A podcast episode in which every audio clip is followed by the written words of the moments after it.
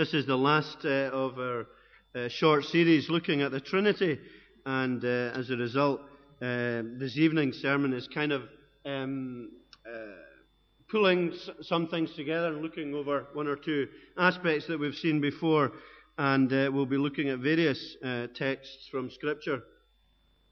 Um, but kind of guiding our thoughts, we, we find the words of verse 3 for us, Jesus' prayer uh, to the Father, a very helpful one for us this evening. Now, this is eternal life, that they may know you, the only true God, and Jesus Christ, whom you have sent. And really, the reason we've done this series on the Trinity is because it, has been uh, a, a, a, journey in, in, in, looking to know God better, uh, to know God as He's revealed Himself in the person of the Father, Son, and Holy Spirit this complex reality that we have um, clearly revealed in Scripture about who God is. And that is our uh, aim, is to know the, the only true God, the God who has revealed himself in his Word. And that's our pleasure, that's our uh, uh, joy, and uh, that is where we will be inspired ourselves to worship him and to serve him uh, the more that we know about him, the more that we understand how unique he is. And in a sense, the more we know him, the less we know him because there's so much to know.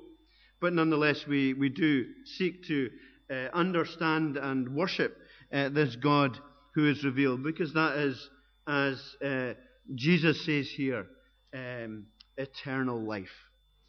So I'd like us to look just as we summarize it and bring it all together God as a Trinity uh, revealed in Himself and also uh, what uh, that means in His relationship to us as people. And we know that God has revealed Himself as God the Father, God the Son, and God the Holy Spirit. And there's only a couple of things I want to say about that this evening in terms of, uh, in, in kind of concluding remarks. And the first is that we must remember and keep in, bear in mind uh, that that inevitably means mystery for us. You know, in Colossians 2 2, we're told that they may know the mystery of God, namely Christ, in whom are hidden all the treasures of wisdom and knowledge. Now, I know that that is maybe a slightly different meaning of mystery there, but nonetheless, it, it introduces us to that whole idea of mystery in the, na- in the uh, name and in nature and the character of God. That this is the gospel of the triune God. And that there is mystery in that knowledge. There's mystery in the character of God that words can't fully explain and that our minds can't comprehend. And it's good to remember that. And it's good to bear that in mind. That it is impossible, and we must remember that it is impossible for us to conceive fully of such a being that we're struggling to understand and to grasp and to formulate exactly who God is because of the glory of His character and the uniqueness of uh, His revelation. There is a time in, in many ways where we stop, we must stop talking and just believe. That we just believe and we accept and we understand it. I think that's exactly the um, sentiment that Paul is trying to get across in his doxology in Romans 11, where he has explained in, in the previous chapters as much uh, uh, as he can, as has been revealed to him of the nature of salvation and of the glory of the gospel. And he says, Oh, the depth of the riches of the wisdom and the knowledge of God. How unsearchable his judgments. And he comes to that conclusion. And uh, we also come to that conclusion this evening at the end of this series of looking at God. Isn't it we've had an A to Z of the character of God and hey, we know it all now. But rather there's a sense of great mystery. There's a complexity within the Godhead that is beyond even our imagination. And yet that is the God we worship. And that is the God that we serve we do him a massive disservice if we seek to contain him and if we seek to conform him simply to our own logic or to our own reason merely to argument and to apologetic and to persuasion. We need to retain the sense of the supernatural and the sense of the glory and the mystery of God in our lives. It's vitally important. And the great temptation for us is to always have a ration, only a rational God, a God who is explicable at every degree and at every turn. We can't have that because he ceases then to be sovereign and he ceases to be God and he ceases to be this complex, a glorious, triune God that we worship and serve. You will never serve a God that you can't worship. And you will never worship a God if you fitted him into a box. If he is explicable and if he is small and if he is contained. And that is why we struggle to worship. Because he's small, not big. There's someone at the door. And we need to remember that. It is a lie of Satan for us to argue that we need all the answers about God before we can believe, or before we can serve, or before we can worship. There must remain for us mystery in our understanding of God, and we need to recapture the science of mystery in our worship and in our lives. The spirit of the age is a know it all spirit. It's a, a spirit that, that, in many ways, says there are, there are no mysteries, but we need to retain a sense of the mystery of God because that is a mystery that is biblical and right. And without such mystery, we fail uh, and will fail to worship and adore uh, the living God. So, God in Himself, the Trinity, does drive us towards a sense of mystery and a sense of worship because of that. But the other thing I want to say about God, uh, the Trinity within uh, the Godhead uh, as a revelation of God, speaks very powerfully about love. It does speak about mystery, but also speaks very powerfully about love. In 1 John 4, uh, verse 8, where if we are seeking to, in the words of our own text from John 17, to know God, the only true God, we need to know Him as the God who is love. Whoever does not love does not know God because God is love. That's the great foundational revelation of God. That God is love. And the Trinity is, is crucial to our understanding of that statement. That God is love. And unless we see a triune God, God the Father, Son, and Holy Spirit, we can't begin to conceive of a God who is love in the way that He is revealed. We can't begin to understand who God is, nor appreciate the love that He has within Himself, in His essence and in His being, that He is love, a solitary God. And I'm going over ground that, you know, we've looked at over the last few weeks, so uh, it's worth repeating some of this stuff. But it's not a repeat sermon, it's new stuff as well. That a solitary God is a God, a solitary God in an eternal existence is not a, a God worthy of worship. He's a monster. He's a horrible being. A solitary, lonely, a single God who has lived uh, only in his own company for eternity is a monster. But from everlasting to everlasting, the God of the Bible is revealed as God the Father, Son, and Holy Spirit in a relationship toward one another. Uniquely one, yet uniquely in relationship. Uniquely triune. And there's this sense in which he can be love. God is love because God the Father can love God the Son, and God the Father and the Son can love God the Spirit uh, without any external expression of that love. It is fulfilling. It is pure. It is perfect. It is towards one another. It is glorifying. You know, he speaks in verse 5 of taste, returning to taste that love. Father, glorify me in your presence with the glory I had with you before the world began. This glorious relationship of pure and perfect and uh, lovely love. So that there was fullness and completeness within God, within this triune love relationship that is difficult to just fully understand and put into words. But it's great, you know.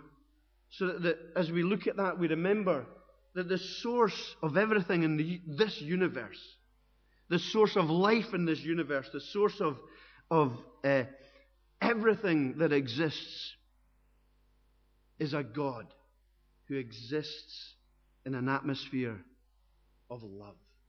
That is really important truth. That this world, this universe has been created and is sustained and upheld in your life and mine and the lives of every single human being, whether they accept or reject God, is allowed to exist. And it's allowed to exist by this God who is love. And He has lived in eternity, outside of time, in this atmosphere, in this um, uh, relationship of pure and peaceful and beautiful, perfect love within the Godhead. Within the Godhead, no tension, no doubt, no division, no backbiting, no hatred. Even God's wrath is just but for a moment. But His love is what He is in His essence. And it is the triune God, the Trinity of God, that we enables us to understand that. You see, He would be a strange, lonely individual if it was only self love. It's, it's not only self love, it is, it is much more complex and much more glorious and much more outward looking than that. It is love towards the other persons of the Godhead, which we go on to see is so glorious uh, in uh, its relationship with us. So, you know, in terms of the tr- Trinity, we see mystery and we, we remain a, a worshipful people who understand mystery well, can you, can you understand mystery? That's maybe not the right way to say it. But who appreciate mystery and who must, must keep a sense of mystery in our lives and in our worship. We mustn't know it all. We mustn't wag the finger at God and tell Him, Why aren't you doing this? Why aren't you doing things the way I want you to do them? With a sense of sovereign submission to Him to his grace and to his goodness. And he is also a God, not only of mystery, but of love. And we rejoice in that love because it's at the very core, the very kernel, the very nucleus of the universe is this is this God. And it's the Trinity alone that allows us to understand, begin to understand that truth in our lives. So we see it as being so significant for God in Himself, but we also see it tremendously significant in His relationship to us in, uh, as human beings. We see that in his relationship to us as creator and also as savior. See, and we, we remember we started our series looking at Genesis chapter 1, where they have the hints of the Trinity of God.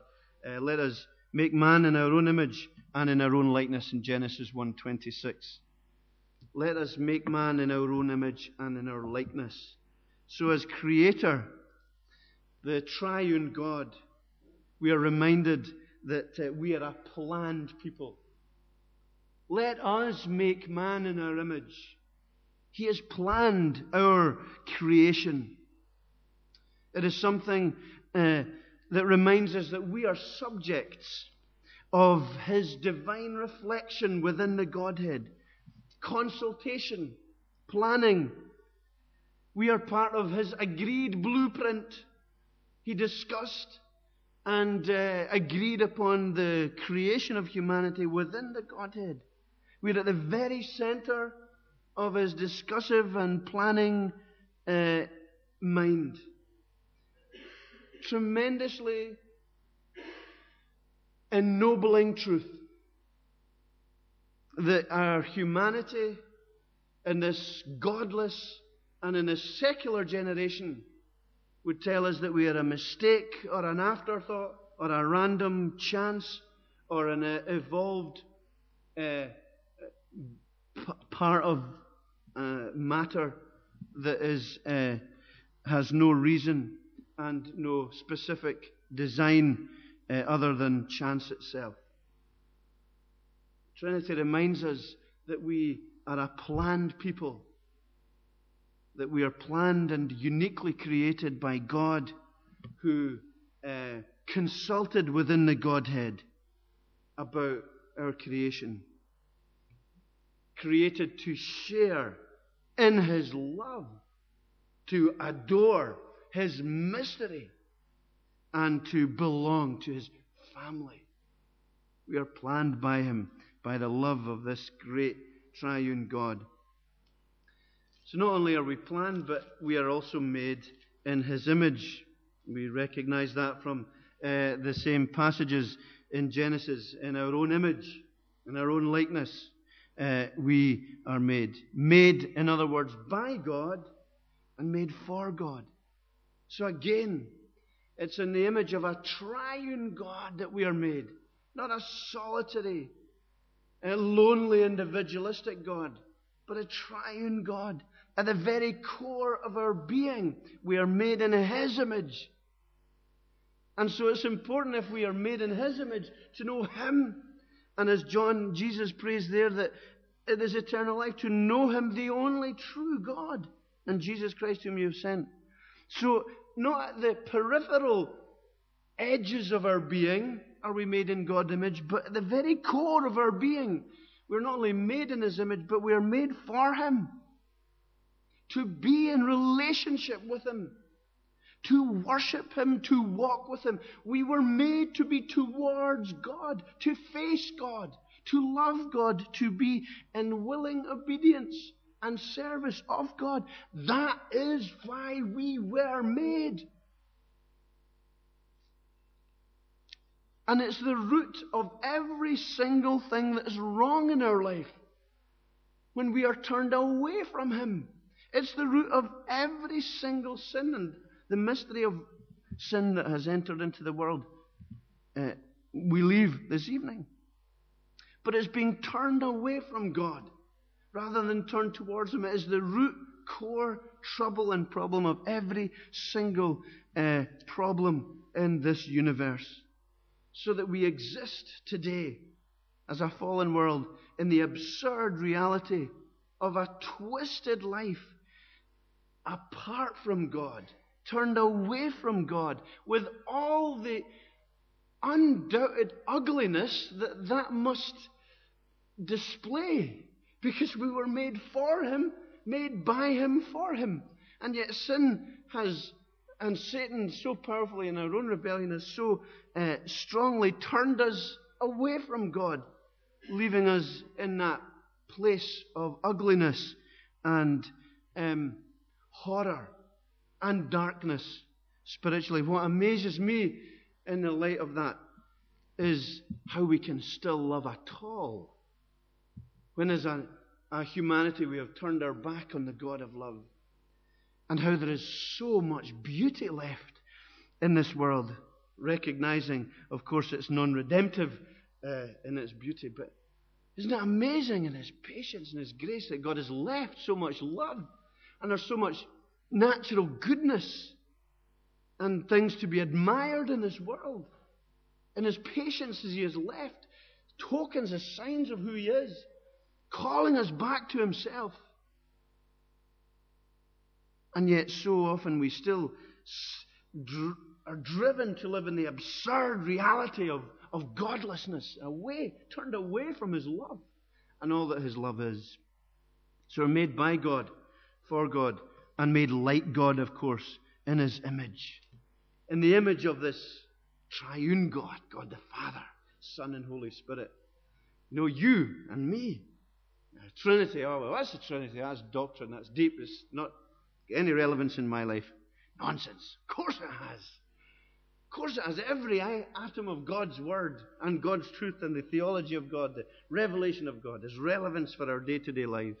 We're made in His image made the image of a triune God. So there's equality within humanity, just as there's equality within the Godhead, Father, Son, and Spirit. So there's equality within humanity. We're all equal. There's individuality just as there is within the Godhead. Gloriously so. We're all individuals. We're all different. The beauty of God in His creation has made us individual. He's made us different. He's made each one of us unlike, and yet in many ways like one another. But that's interesting because, again, the horror of sin is stereotyping. Sin is what makes everything grey. Not God, not religion, not Christ. It's sin that makes everyone like everyone else. It's sin that makes us want everyone else to be like me. Because we think we're the center of our universe, not God. And that's what sin does. It's Henry Fordism, isn't it? He said it didn't matter what kind of colour your car was as long as it was black. But that is the reality of living without God. Is not individuality, but is a grey uniformity of a back turned against the one who loves us. And it also means community, doesn't it? There's this amazing reality of being made in the image of God, a God of community, a God in fellowship with Himself through the three persons of the Trinity. And we are made for each other. It is not good for man to be alone, God said at the very beginning. Not good for Adam to be a solitary being. It's good for him to be in, in community.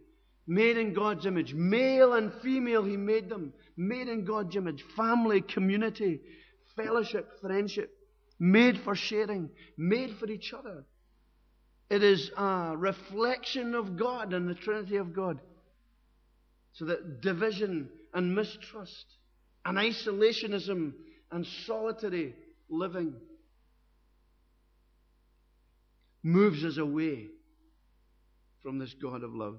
So we see him in creation and also in salvation, of course.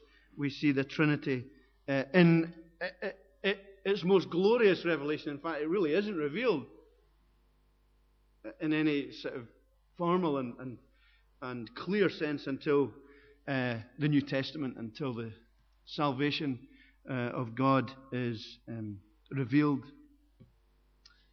So that we are reunited with God through Christ. See, this is where the extent of the Trinitarian love of God is outward looking. It's not an inward, selfish love. It's outward looking. It's looking to embrace his fallen and broken people and bring them back.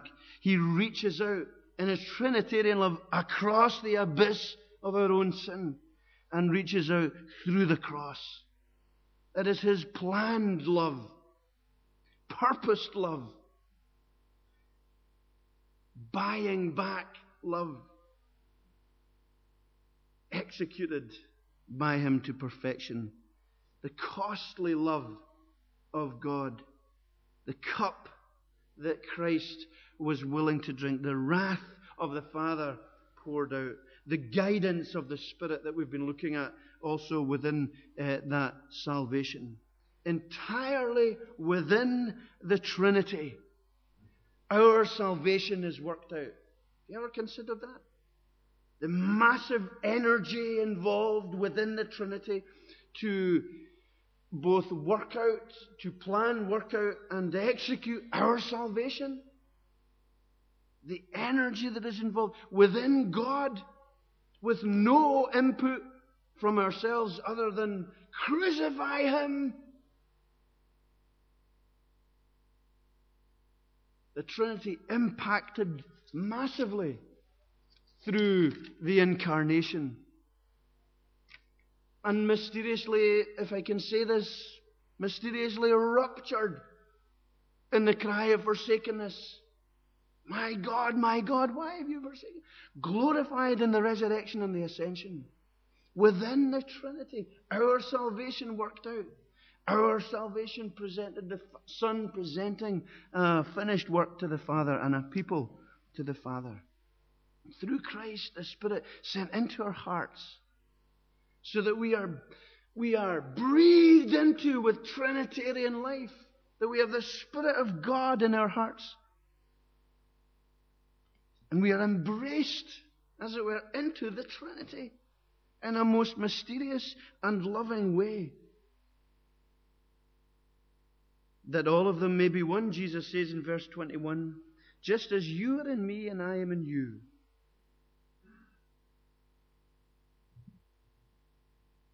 We are one in the same way that God is uh, one uh, with Christ in this way.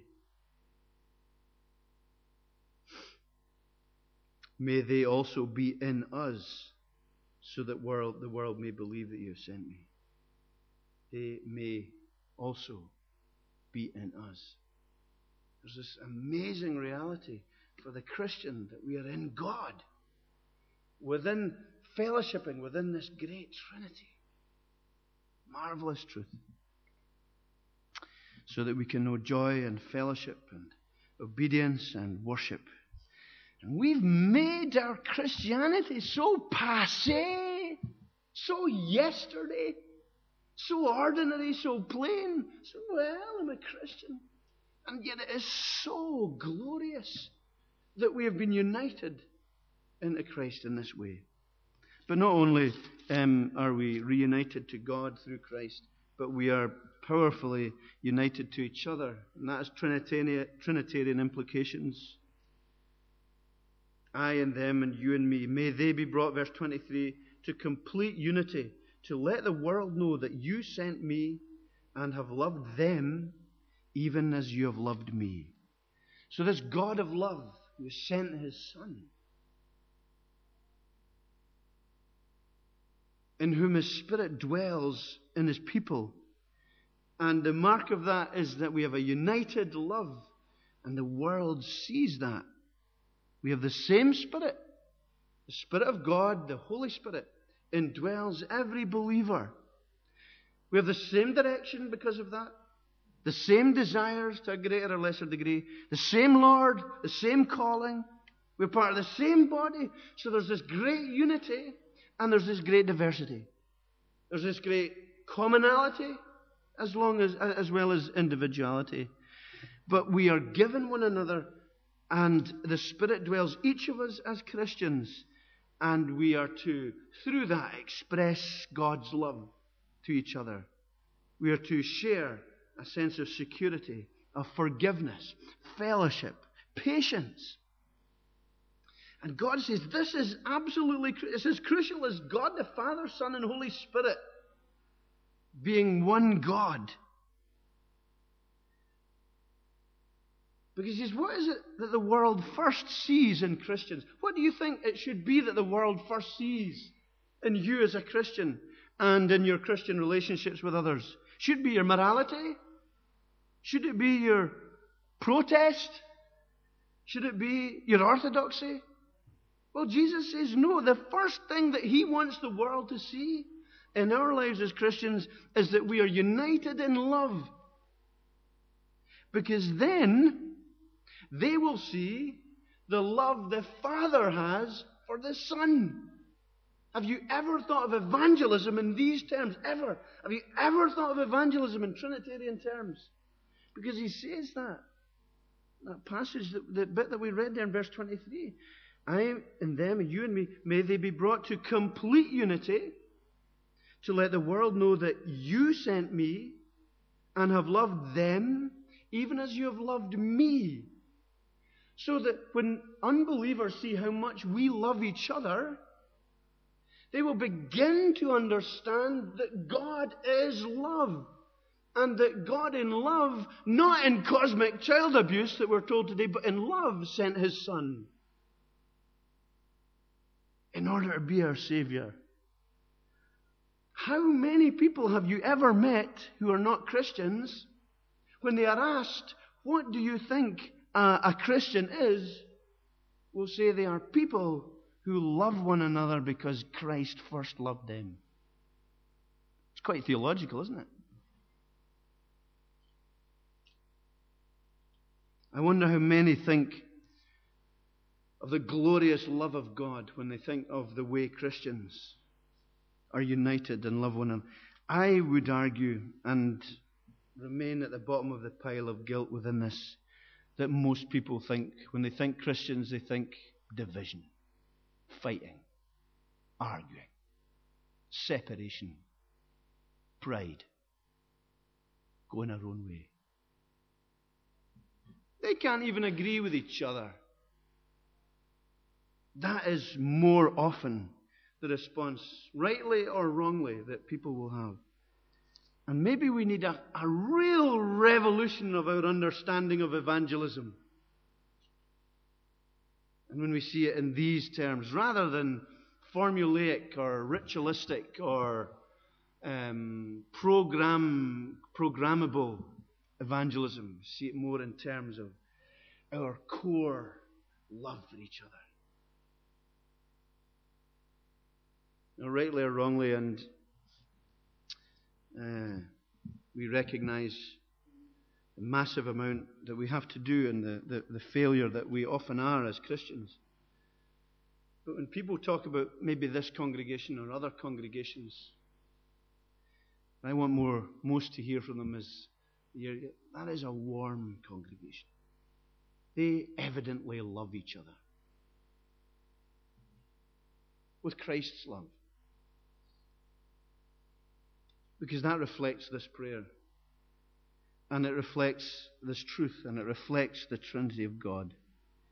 And we do need to repent towards that, undoubtedly, as individuals and uh, congregationally, always. But that is God. And why is it important? Because it's eternal life. Now, this is eternal life that you may know him, the only true God. We want to know the only true God. This is Trinitarian God. And it has massive implications on our understanding of Him, Him in relation to us, and us in relationship to each other. And that is eternal life. It's eternal life to know God. Please remember that. Amen.